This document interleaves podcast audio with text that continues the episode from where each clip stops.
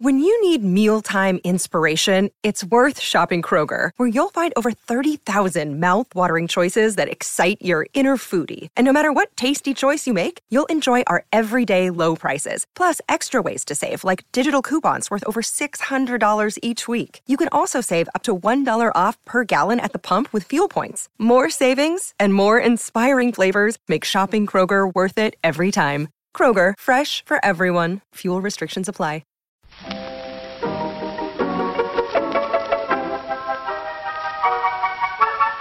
Maybe it's just that you don't know how to use social courtesy. Oh, that's old fashioned.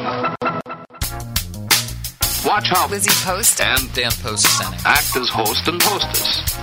They know that courtesy means showing respect, thinking of the other person, real friendliness. Hello! And welcome to Awesome Etiquette. Where we explore modern etiquette through the lens of consideration, respect, and honesty. On today's show, we take your questions on a mouthy mother in law, post dated wedding receptions, friends who avoid heavy subjects, and being perceived as pretentious. For awesome etiquette sustaining members, your question of the week is about an overseas wedding and asking if certain guests can be invited. Plus, your most excellent feedback, etiquette salute, and a postscript on emotional maturity. All that's coming up. Awesome Etiquette comes to you from the studios of our home offices in Vermont and is proud to be produced by the Emily Post Institute. I'm Lizzie Post. And I'm Dan Post Senning. Cuz you wrote in our intro topic, summer! I know, it feels like it arrived. It arrived in an afternoon, and I just love it. you do know that it's still May and summer doesn't start till the end of June, right? Shh, don't tell me these things. No, I've been having a, a similar kind of like I almost want to call it seasonal affected disorder, but it's affected because it's like, it does feel like summer. We've had a very dry spring here in Vermont. And just, it, it is that strange feeling of, wait, but it's like gonna reach 80 degrees this week. Wait, but it's not even June yet. But wait, I've been inside so long. It's just nice to be out. It's almost like I don't care about weather patterns. I'm just like there's sunshine and grass. it, it, popped. The summer popped. It I was did. driving down the road and I was looking out at the the fields at this farm near our house and they were so green. It was all that new grass, but it was so thick and it had all come in and there was this vibrant bright like sort of light green color and then the buds on the trees were coming out and I felt good. It felt good to feel good. Totally. No, it, do- it does. It does feel good to feel good. And we know that that sunshine and getting outdoors helps us to feel good. okay, so can I give you the flip side of the coin? sure. Uh, I think so. now I sit at my computer and I look out the window and the sun is shining and the kids are playing and the bees are gathering Buzzing. pollen and yes, no, and I just want to go be part of summer. I feel you. I do feel you as I as I sit trying to get massive chunks of writing done right now in between media interviews and and hopefully scheduling some business for us. It's uh it's definitely torture. it's like there's the part of you that so badly is is wanting to work and grateful to be working. And then there's the other part of you that is, you know, it has felt cooped up and it wants to get out especially in an effort to try to kind of find spaces that are going to be uh, have limited people and limited exposure means that you have to kind of go a little further out to get out you know uh, so it's it's calling my name too. It's calling my name too. And they did open up golf in vermont and I actually have my first scheduled tee time this weekend. Not at the club this year, but I am uh, I am looking at some of our public courses and, and heading out there. So it should be fun to see what that experience is like now. Awesome. I am a little jealous. Although you talk about work, and there's this other Yeah. thing that's going on right now, which is our days are so long. These are my favorite days of the year because the day is so long and it's still getting longer. We haven't hit that summer solstice yet, so it's great and it's still getting better. And it, it feels like there's just more hours in the day to do those projects that are calling. There's the the desk work, but then there's also building trails and clearing brush or just taking a if walk later the in of the a evening. mountain, that's awesome. it's so much fun. What I've noticed happening as a result of this is that Anisha's bedtime is sort of crawling later. back later and later into the night. Totally. Yesterday we had finished dinner, and it's usually a time where she would be petitioning to watch some PBS programming on the iPad. And Yeah. instead, she's asking if we can go outside. Like, can we go for a walk? Can we go look 8:30. at? I don't know. Fireflies probably aren't out yet, right? That's still probably another couple weeks away. Not quite. Nope. Yeah. But there's the new trail, and there's the chalk, and there's the new scooter. Oh my goodness, it goes by itself. She glides. Didn't you guys do s'mores by the fire the other night? S'mores by the fire, or just walk to the pond. The tadpoles have all hatched. The salamanders are everywhere. It's it's a whole world of opportunity. She just wants to get out in it, and I frankly want to go with her. And what do we really have to wake up for? We set our own schedules now, right? No, we have work, cousin. We have work, cousin. I love you and your dreamy family, but we have to do something to provide for them. Oh, that's right. We, I wonder if if people are going to start having like the work camera, like Big Brother, that watches you to make sure you're really working from home. like, will your Slack channel all of a sudden just open up and have like video check in anytime? no, it it is true. It makes it a lot harder to get the work done, but it also pushes you to get stuff done so that you can get out and enjoy things and and try to connect with people and stuff. But You just made me sit up a little straighter in my chair. I said, "Yeah, that's right. Just get it done and then get outside." Well, when it comes to trying to get that work done, you sent me an email because you know that I've been struggling trying to write under these conditions. It's, you know, I mean, the entire behavioral structure we're used to is changing, and this book comes out two years from now. Wow, that's a mental trip for me for sure as I try to sit down and stare at a blank page. But you had, had kindly sent me a link to an interview with um, with Aaron Sorkin about his procrastination when writing and all the thoughts his brain goes through. And boy, did I ever feel better after listening to that. It was like, oh, okay, yeah. And I'm I'm pleased to say the the uh, 20th edition has found its voice, and now I can sit down and be writing in it. But boy, it's a struggle sometimes. Virtual high fives and all you creative types, I think, wrestle with very similar struggles. And it's funny. It's not even like it's a, something negative. It's just the absence of anything, mm-hmm. and it can be really difficult. And I know that we're all struggling with um, uh, sort of a, a a lack of material, a lack of grist for the mill in terms of that human interaction when we're thinking about relationships and how relationships work. I was going to say, we're even seeing that here in our podcast. Uh, You guys got to write into us with your etiquette questions. Bridget had to do some digging to really get in and find uh, find some questions for this week, and uh, we even have one wedding question that's really truly a pre-COVID question. But we definitely still want to hear from you, and we still want to hear about the etiquette conundrums you're facing, or even the ones that you're imagining facing, or that you miss facing. Um, so please, please get creative and send us your questions. We are dying to hear them. We are so excited that the show is almost at episode number 300. Help us get there. Remember, we always say it. There's no show without you, and we really mean it. So send us your questions. And Dan, what do you think? Is it time for us to?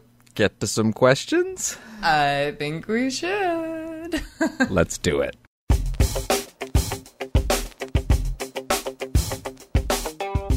Awesome Etiquette is here to answer your questions. You can email them to awesomeetiquette at emilypost.com. You can also leave us a voicemail or text at 802 858 KIND. That's 802 858 5463.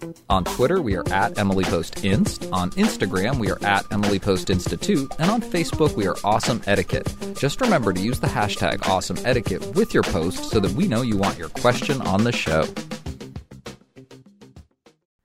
Awesome Etiquette gets support from Storyworth. There are some stories about your mom's life that you truly never get tired of hearing.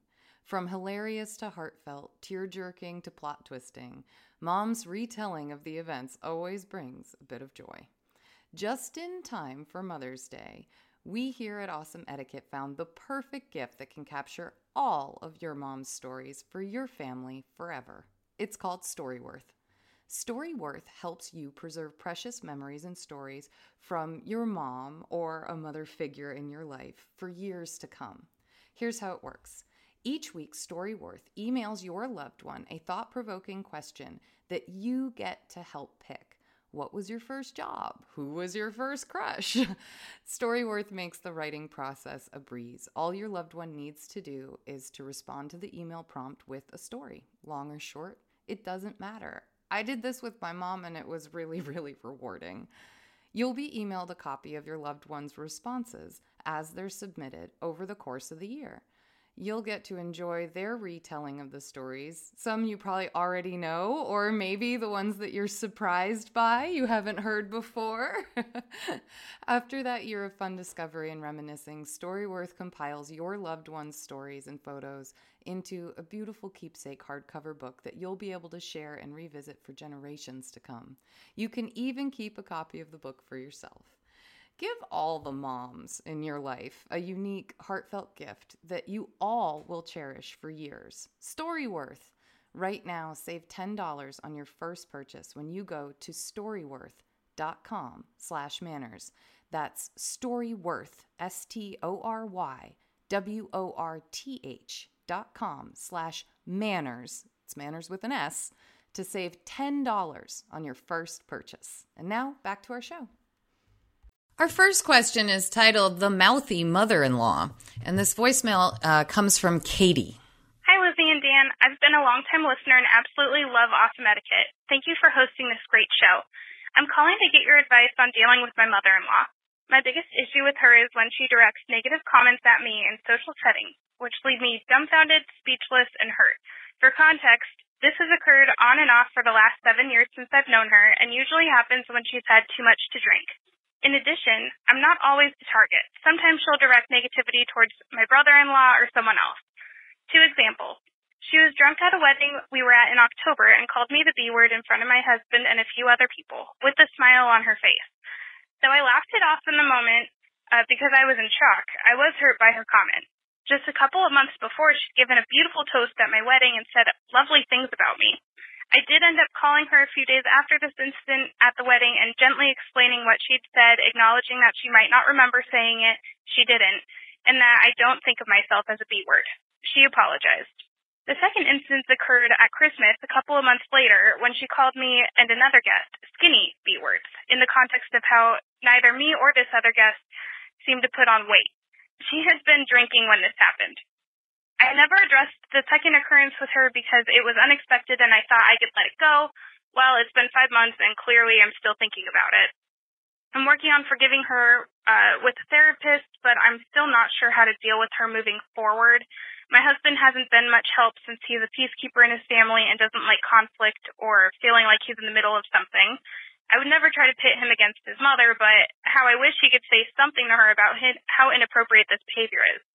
If my mother-in-law was anyone else, I'd phase her out of my life, but that tactic only goes so far with family. We see her once every couple of months, but my husband uh, wishes it was more often.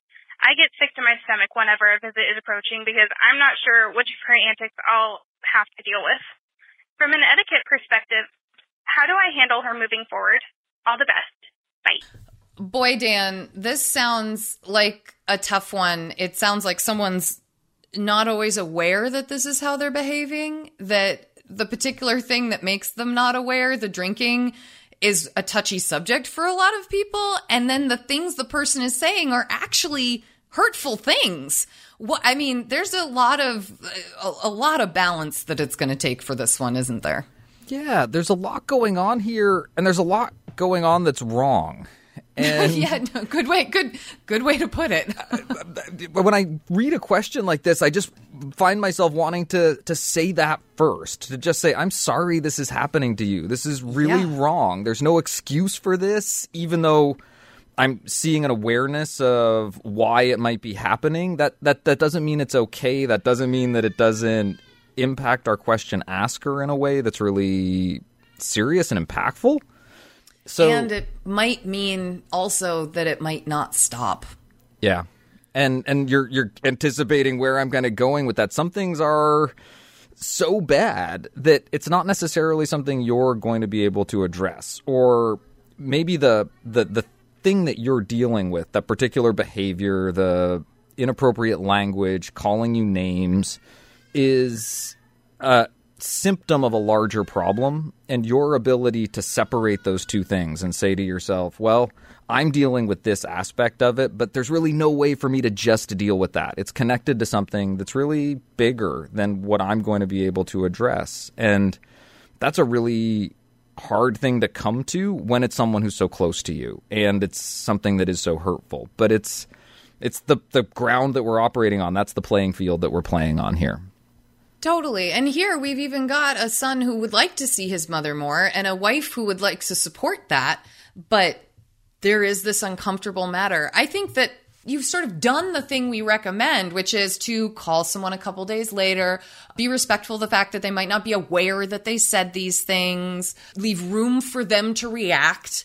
And, and even got an apology out of it. She apologized, you say, but then the instance happens again. And now we're not just tying an unpleasant word to it, we're tying weight into it, which is something that we all know uh, we need to be sensitive about, that other people are sensitive about, and that in general, it's not polite to comment on people's ability or inability to gain or lose weight in any way. You just kind of try not to comment on people's physical structure. And I think that that's really, you know, it, it's sort of like, now I feel like we've compounded it. It's an insult plus then a sensitive topic.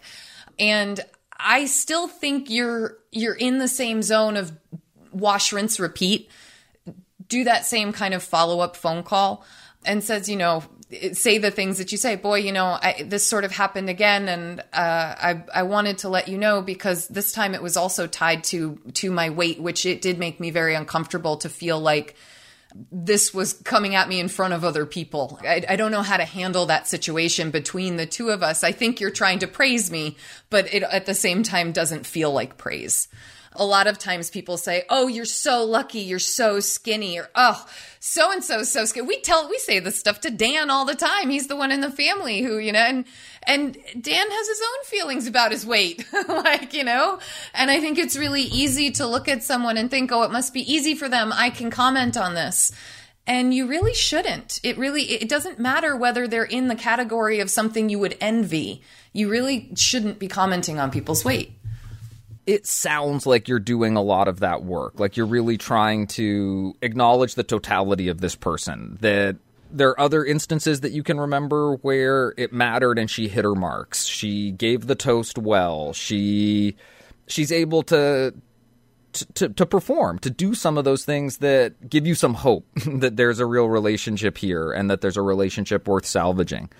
And I think that's also really admirable work on your part. It's very easy to get wrapped up in or lost in the hurt, the slight, the bad behavior, and forget that no, those were instances, and that there's a, a, a whole picture here that needs to be taken into account.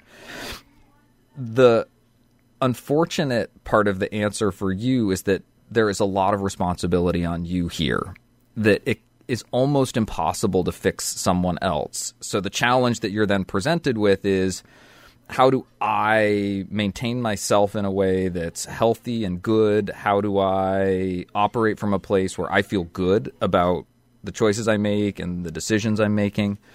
And ultimately, that is the place that, that you can feel most comfortable dealing with whatever you're dealing with. Whether these are isolated incidences and you're never going to experience this again, and it will really be just up to you to let it go and let it be part of your past as something that she's corrected, or whether it's something that just occasionally rears its ugly head, or whether it becomes a persistent part of your relationship with your mother in law, you will be in good shape and feel good about where you're coming from and how you treat her, how you treat your husband in the process. And that's why we're working hard to equip you with think about the totality of the situation, think about the most minimal version of the the hurt that could be coming from this if you accounted for her intentions being not terrible. I think also sometimes time is what it takes. And over time, learning that the way to bond with my new daughter in law is not by saying things like, oh my gosh, you're such a, and then the word that keeps following, you know, or that th- this isn't like, you guys might not have a drinks with the girls kind of relationship. She might start to then adjust her behavior you know? It's like sometimes you you come into a new relationship kind of being all that you are and and think that the way I talk with these people is the way I can talk with these people and it's not always the case you hear us kind of really trying to give benefit of the doubt here and not go to the place of, oh, she's using manipulative behavior or she's trying to undercut you with a smile on her face so that you can't say anything about it. People like that exist. Situations like that exist. It's a lot better if we can, before we know that that's exactly what's happening, it's a lot better if we can lean on the benefit of the doubt and graciousness as a place that someone would come from instead. Not to Pollyanna it for ourselves, but because it is it's a courteous thing to do is to to leave people room while there's still room if the mother in law closed that gap and really said, No, I really am mad that you married my son and I don't do that, like, then you know where you're at with it. But I think kind of until you know for certain, and like we said, you're already giving her benefit of the doubt with looking back to other times where she's treated you well, recognizing that this seems to happen only under certain circumstances. Doesn't mean you can't address them or deal with them, but it's it's kind of the difference between jumping straight to the this person is being malicious. Katie, thank you for this question. You got to start it off with a tough one. We hope that our answer helps and that you enjoy a better relationship with your in laws moving forward. But on another potential source of trouble, in laws, I thought of all those mother in law jokes. Still, they couldn't apply to nice people like us.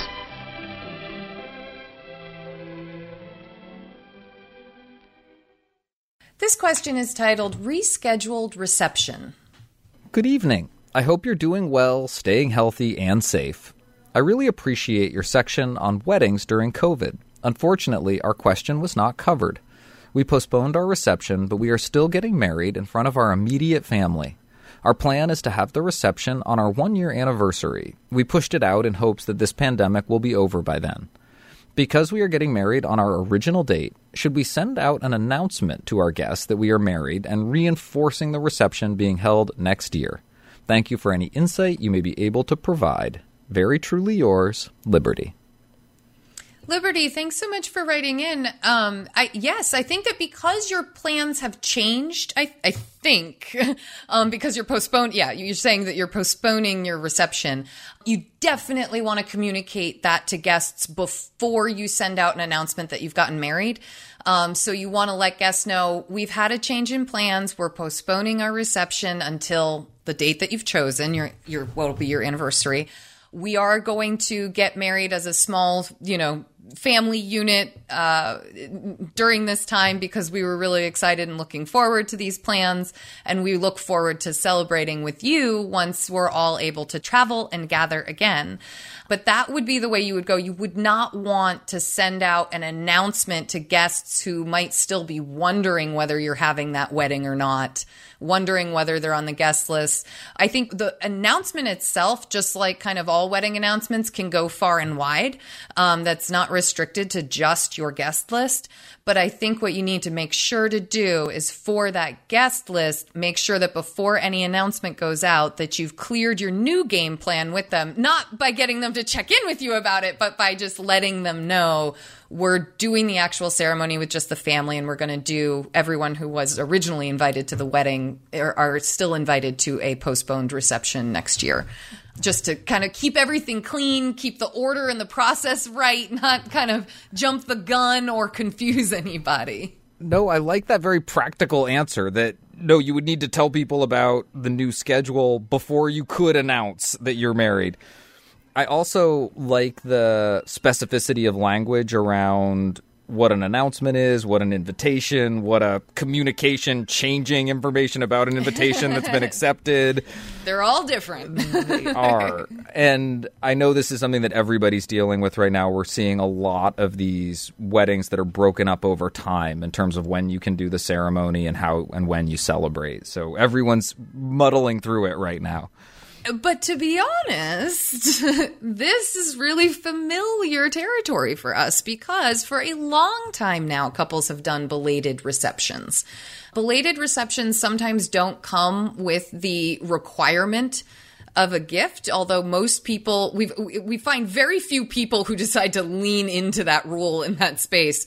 Everyone who ends up going to a belated reception usually gives a wedding gift but this is really familiar territory for us. And so it, it isn't found in kind of our cha- you know changing times uh, advice because even though the part where you had to postpone the wedding you had originally planned does fall under that covid change and that kind of new covid wedding advice the second half of it doesn't so much. It's it's really common to have that small ceremony with the people who are right here right now and then the bigger belated reception planned on later mostly Liberty, we are excited that you're moving forward, that you're going to get to celebrate your marriage with the people that you're very closest to, and that you are then going to be able to party large once once everything is safe.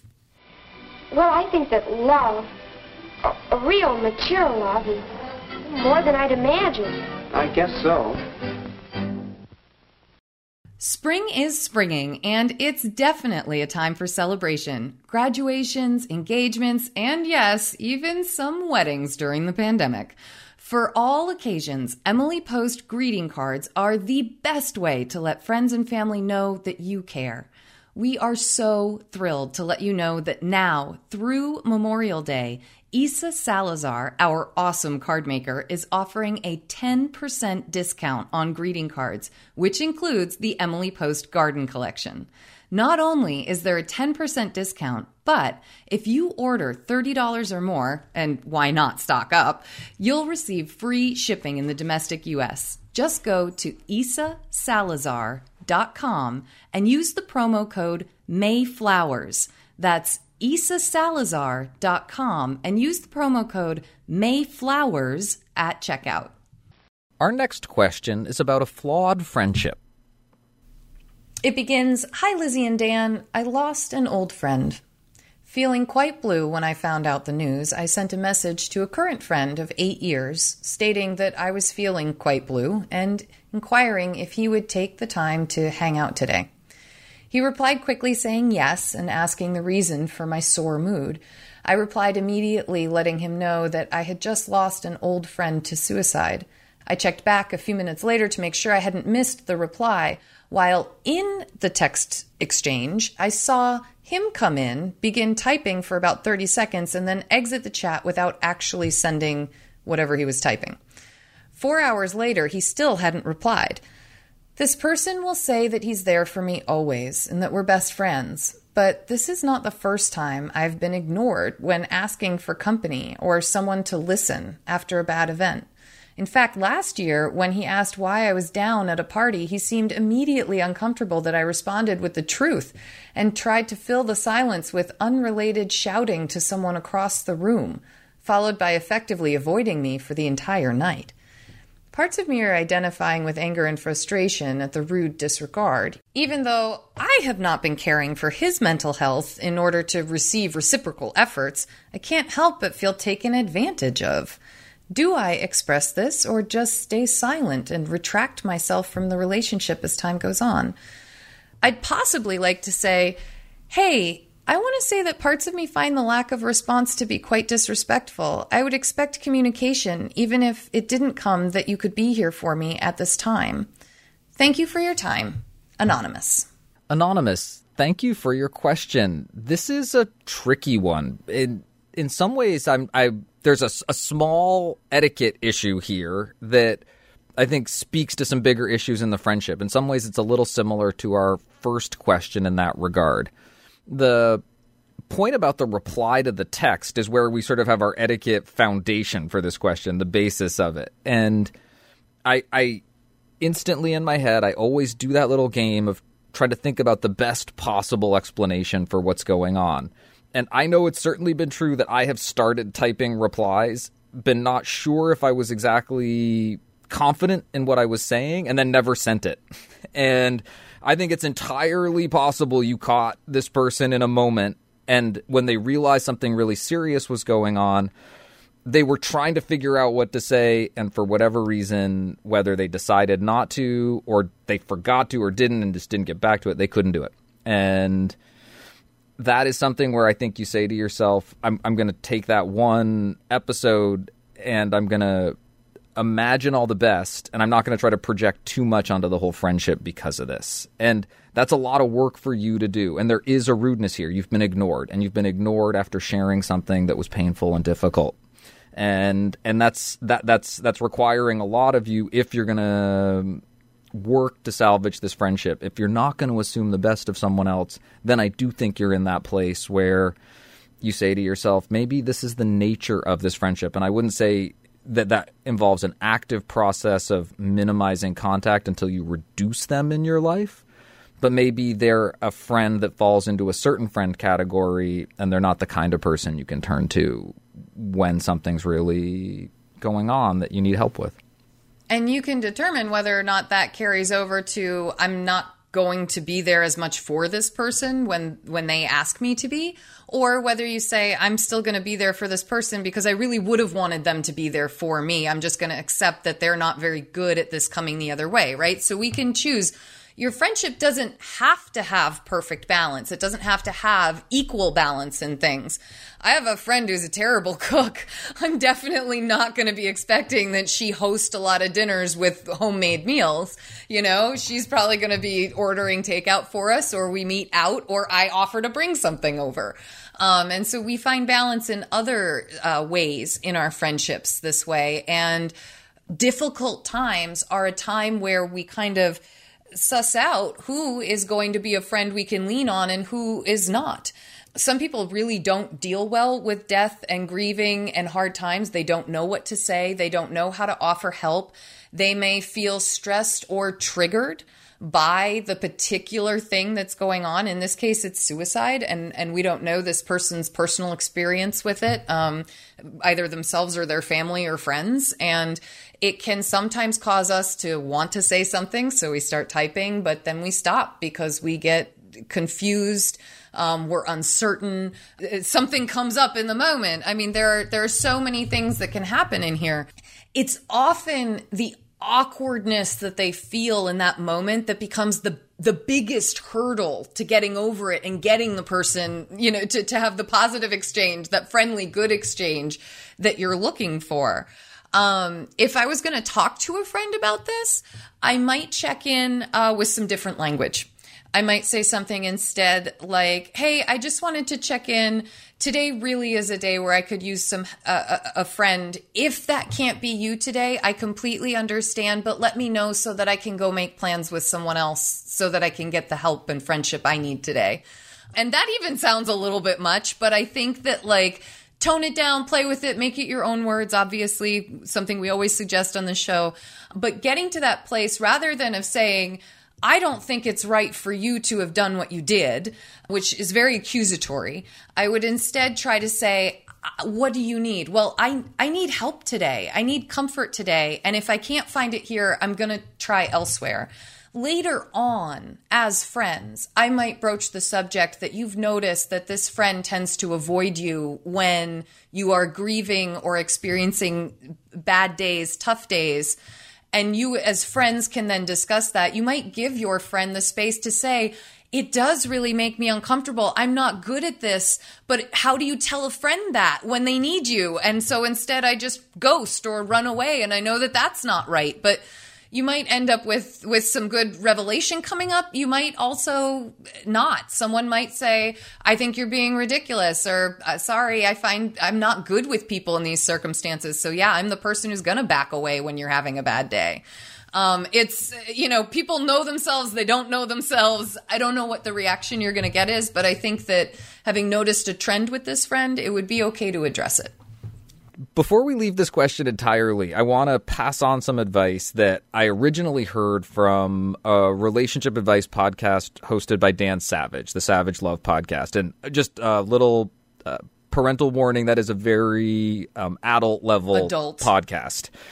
If you want to go check it out, Dan Savage sometimes talks about uh, social capital in relationships and that you mm-hmm. invest in relationships by paying in with social capital, by participating well.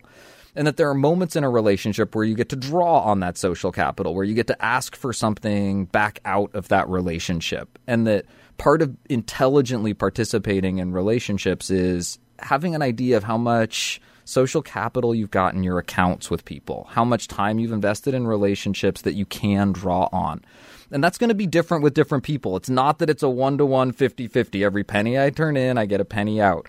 There is interest that accrues. There are unexpected withdrawals. There are all kinds of things that affect that balance in a relationship. But keeping some awareness of it is part of participating in relationships well.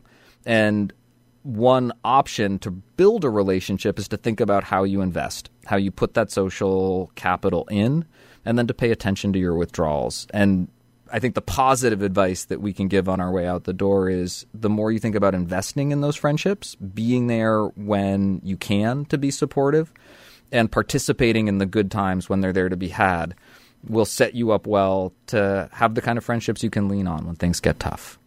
Anonymous, we hope that this helps and that your flawed friendship is a little less flawed moving forward. If you have any problems like those you've just seen, talk them over. Get them settled. Because the only way to have a friend is to be one. And friendship is one of the most precious things in life.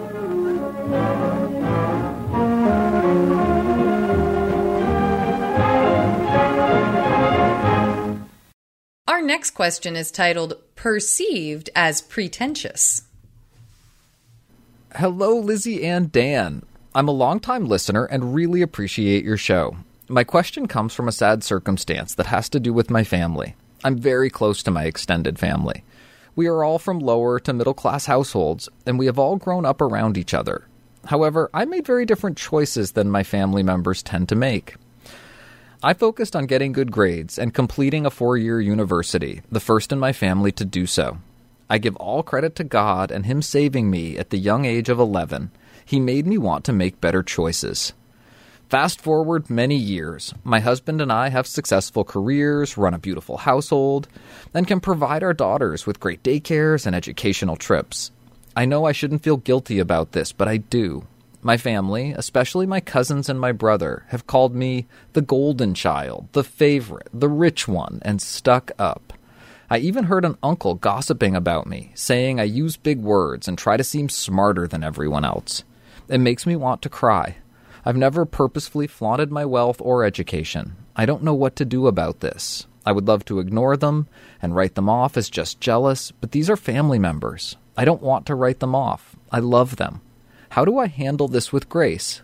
Thank you for your time. Sincerely, A. Oh, A, this is a tough one. This is your family. This is you having uh, done good things for yourself, and it's kind of coming back in a really uncomfortable way. And that I, I just, Dan and I from the very get go want to encourage you to keep being you because clearly that's gotten you far into good places in your life and then hopefully we can find a way to to help you work on your relationship with your family because what they're doing is rude and they may not realize that so much. It might be coming. I mean, there are a lot of different places this could be coming from, right? I mean, they could be envious of you. They could be proud of you and have a, you know, bizarre, you know, like the, the, the brothers who knock each other to the ground as like a form of love. It could be like that, you know, where it's like, oh, you golden child, you know. When they start calling you stuck up, that's where I start to think, well, maybe we're not in this loving category. Maybe there is some envy, some, um, I didn't do things I could have done, or I don't know how that person in our family managed to make all this happen for themselves and I didn't.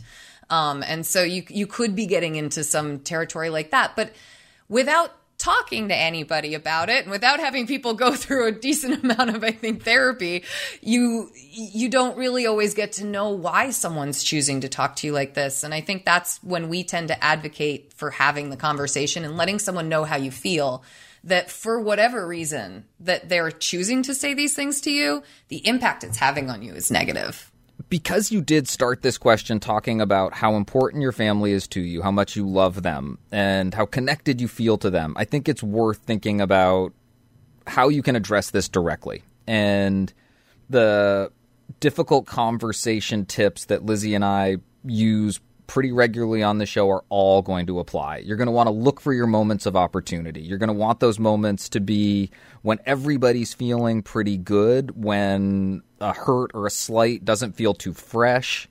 You want to be sure that you don't do it in front of anybody. It has to be at a time when they can hear you process the embarrassment that they might feel at being called out or at discovering that what they were doing was impacting someone in a way they hadn't intended. Um, you can always ask permission to have that conversation. That's a good way to prime someone for it. You say, "Oh, there's something I was hoping to talk to you about. Do you have a second? Yeah, sure. What what you, what's on your mind? Now you've got permission to say almost anything and they're also ready to hear it. They've told you that this is an okay time. What do you then say? You just let someone know what you've heard and how it made you feel.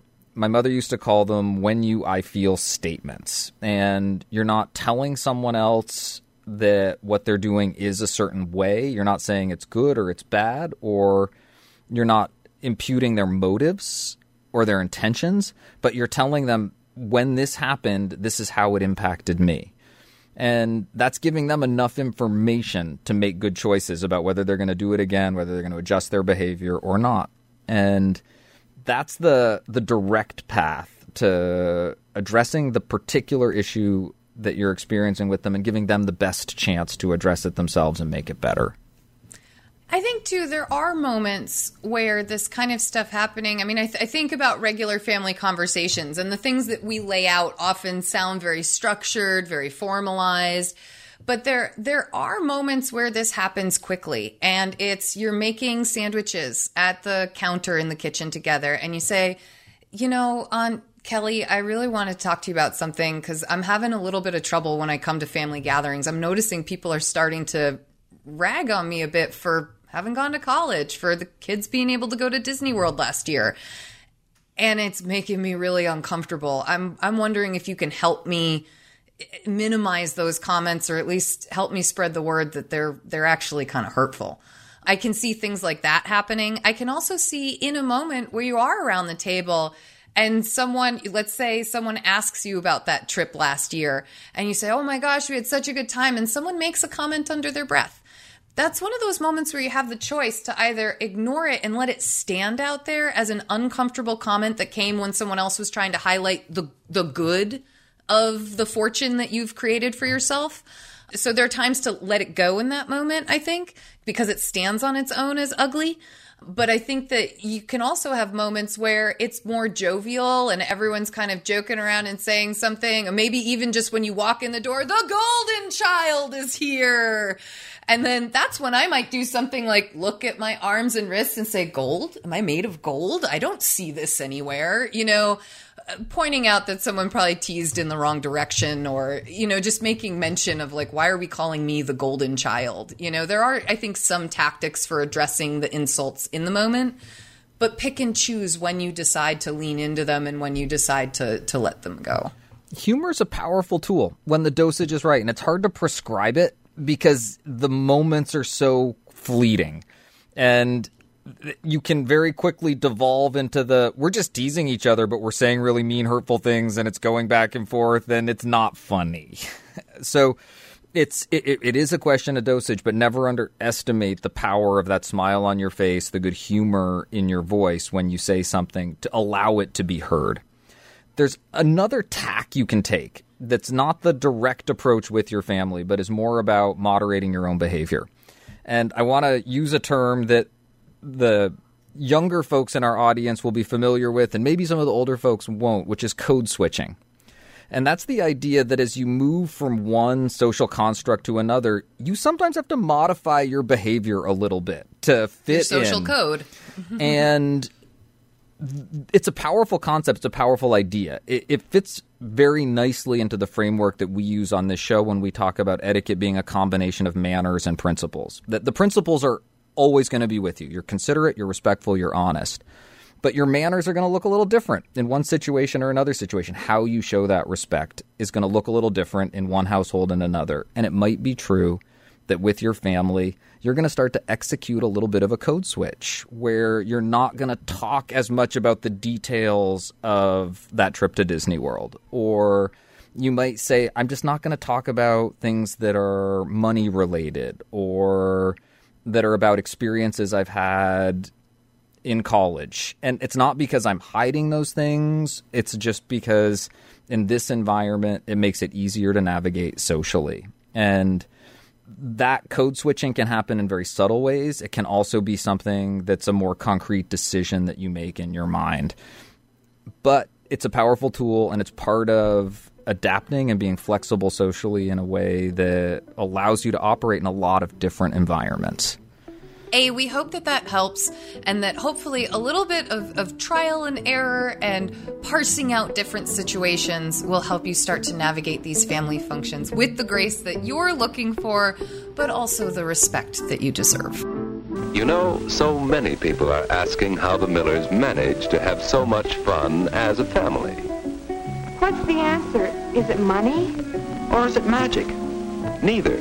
It's something they worked out together when they woke up to the fact that they wanted their family life to be fun. Who doesn't?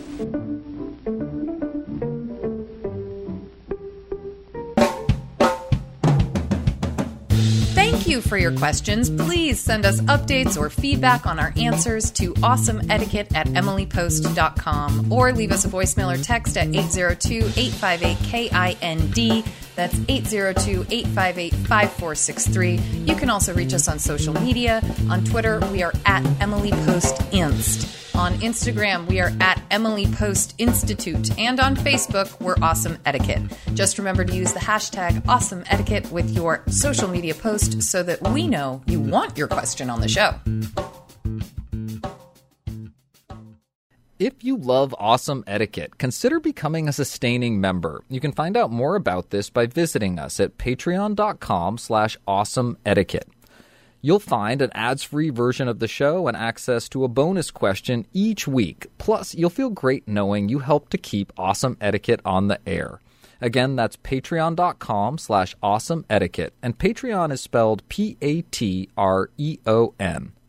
And we want to thank everyone who's already become a sustaining member. We really appreciate your support.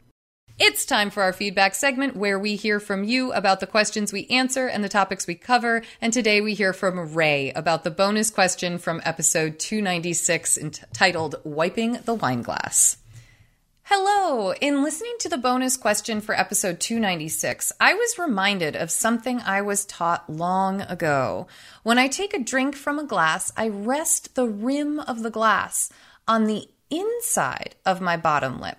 I don't press my bottom lip tightly against the glass. By resting it just slightly inside my bottom lip, I transfer the least amount of lipstick to the glass. Full disclosure, I don't always remember to do this, especially if I'm in the middle of a fun conversation.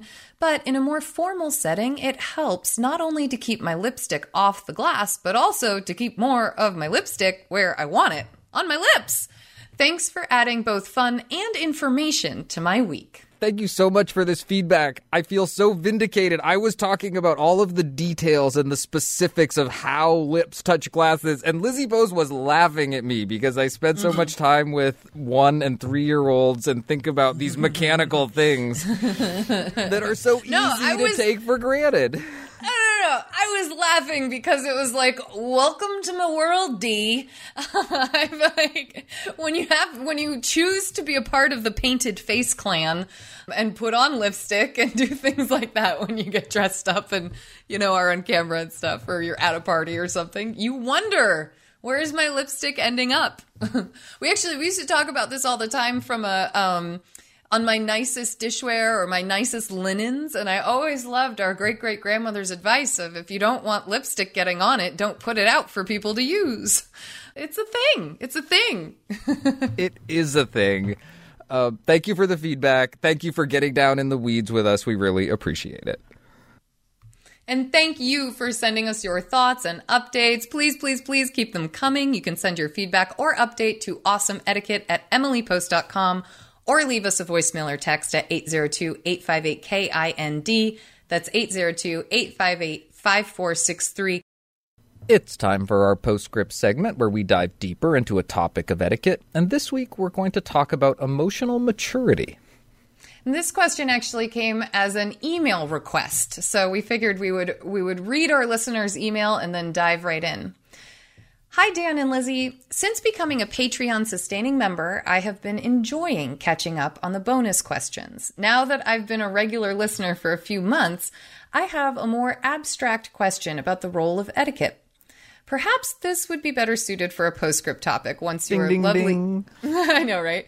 Once your lovely series on top search posts is complete. Thank you for submitting. We are always glad for topics. Here is what I've been thinking about as I listen to the show. What is the relationship between etiquette and emotional or interpersonal maturity?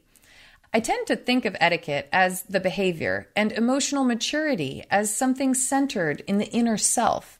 But so much of this podcast reveals the interplay between the two.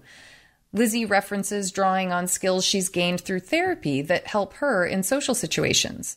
Emily's values on honesty requires one to have clear boundaries with other people. Having emotional balance makes it easier to react politely. The list just goes on and on. We live in a time where people speak openly about going to counseling. Workplaces host diversity awareness seminars, and the self help section of the bookstore is overflowing. As the people who literally wrote the book on etiquette, how do you see its role in this context? Does etiquette stem from maturity, or is it achievable by everybody?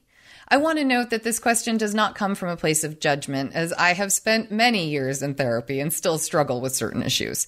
This is just a deeper theme that your podcast makes me reflect on, and I wanted to hear your opinions. Many thanks in advance, Anonymous.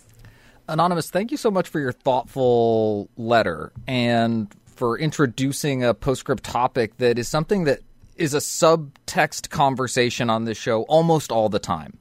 It's something that Lizzie and I talk about between ourselves when we answer questions. We say to ourselves, how much is this rooted in etiquette behavior and how much of this is managing emotions in relationships? And oftentimes the answer that we find ourselves sort of taking turns giving each other is that it's both. And I love that that's the evolution you went through as you listened to the show. To me, that is such an affirmation of the work that, that we do here and the kind of conversation that Awesome Etiquette provides between a large and growing audience and people that think about this stuff all the time. And I want to ultimately drive to answering your question about whether or not etiquette stems from maturity or is achievable by everyone.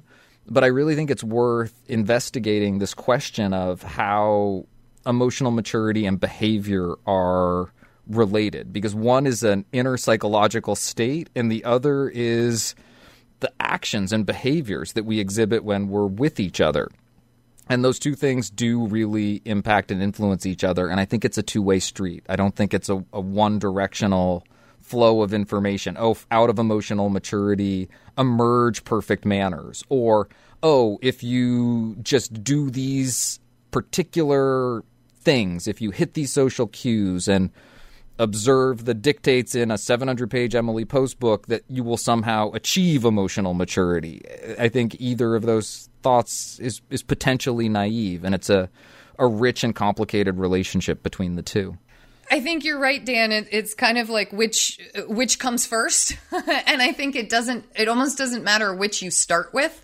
It's funny. This entire conversation had had actually reminded me of the way people discover that meditation helps them actually respond differently and with more patience in their in their lives and it's interesting because it's it's not like we sell etiquette meditation tapes, but it has the same kind of effect on people. Um, and especially we hear from all of you listeners that this show has that effect on you. That just taking the space to and the time to think about other situations, listen to how other people might handle things, helps you to grow in your brain the solutions and options and examples of good behavior that you might choose from moving forward. And I kind of like how focusing on etiquette, just like focusing on clearing your mind, can kind of help create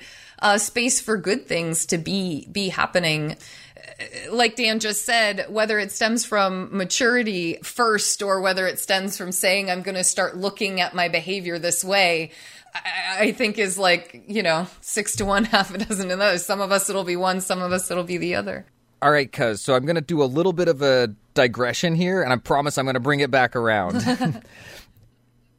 so there's a skill that actors often talk about. And in some ways we're talking about being social actors the the characters and roles that we play with each other. And some people when they're building a character will build it out of gestures and actions and expressions and other people will start with the story of the character. They'll look for the internal motivation of the character. They'll get into the head. And, and they're both yeah. really valid ways to arrive at a character. You can build them different ways. And I used to work in a type of theater that was really focused on the physical structure of the performance. And we used to say that you mm-hmm. had to you had to build the pipes, you had to lay the plumbing in order for the hot water to flow. That if you just if you put the structure in place, that there was some real work that was involved. And that could be the work of expressing gratitude. You could say to yourself, I'm going to write a thank you note every day for the next year. And I'm going to lay the pipes and the hot water is going to flow. I'm going to sit down every morning at my desk. I'm going to write a thank you note to somebody.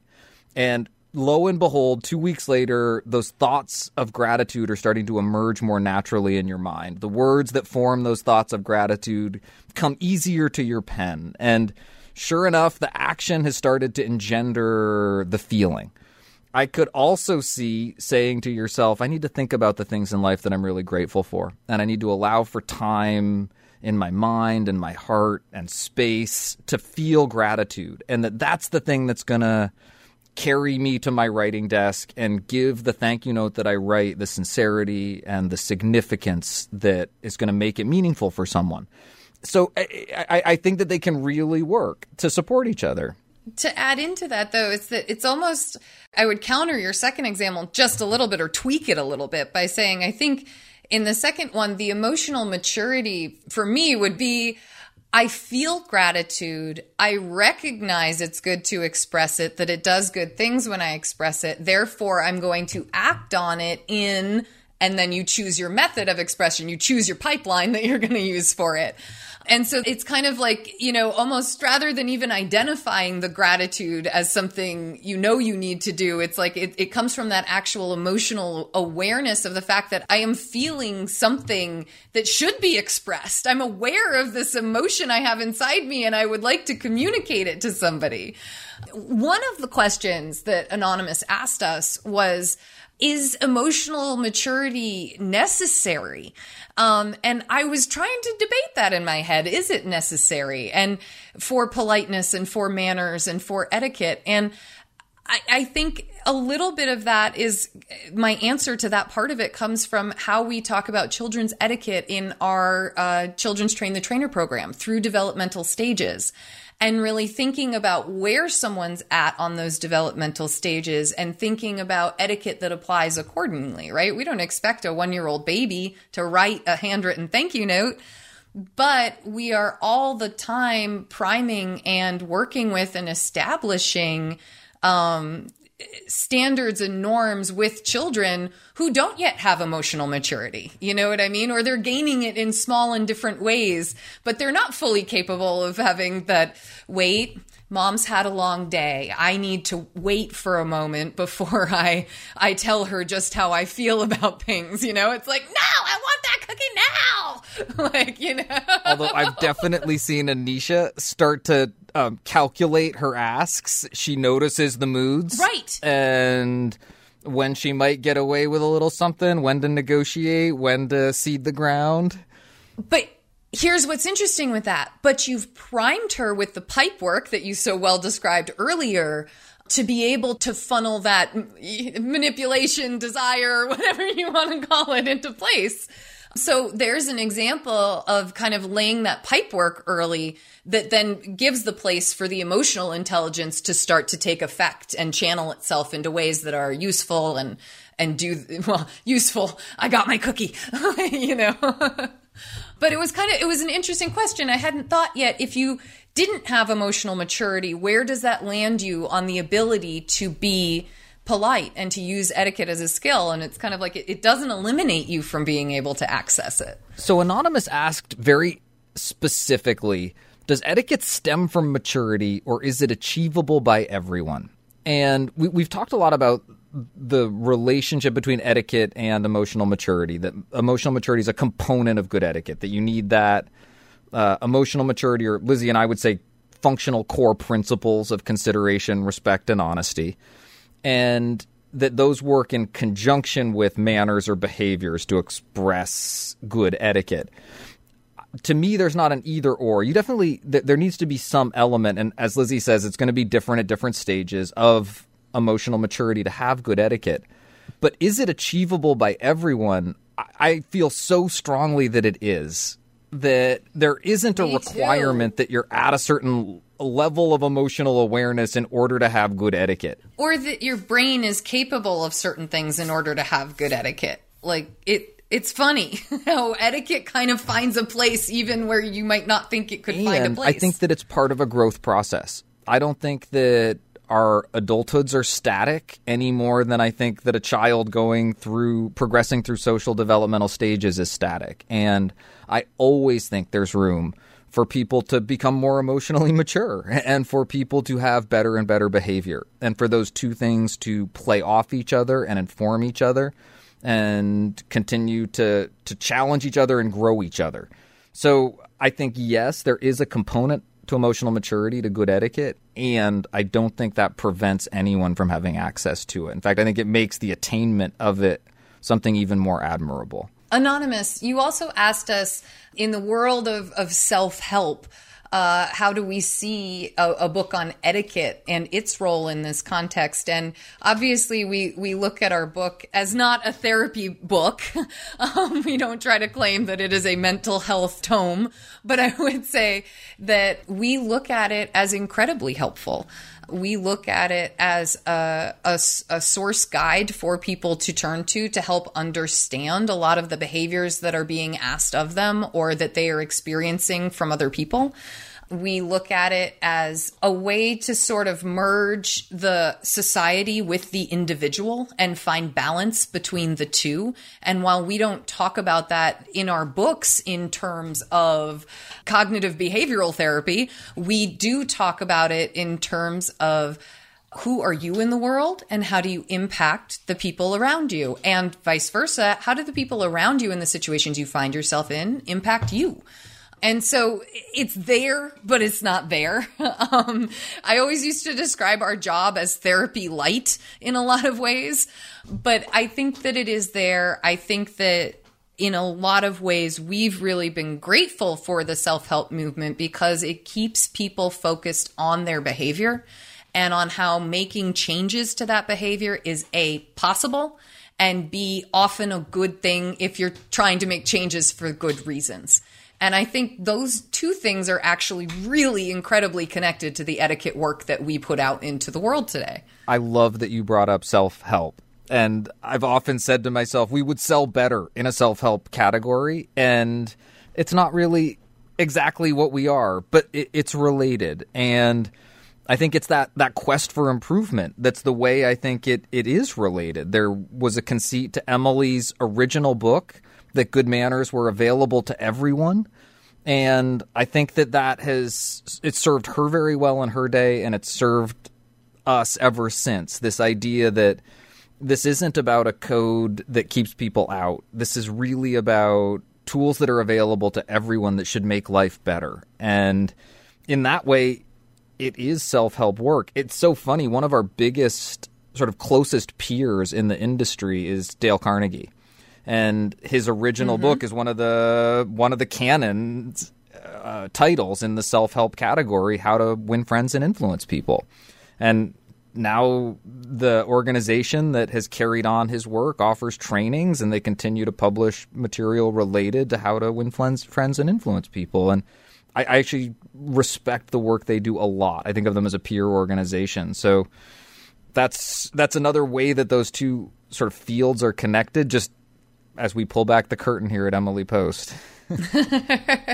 Anonymous, thank you so much for giving us some time to explore the ideas behind emotional maturity, um, emotional intelligence, self help, and where etiquette falls into all of it.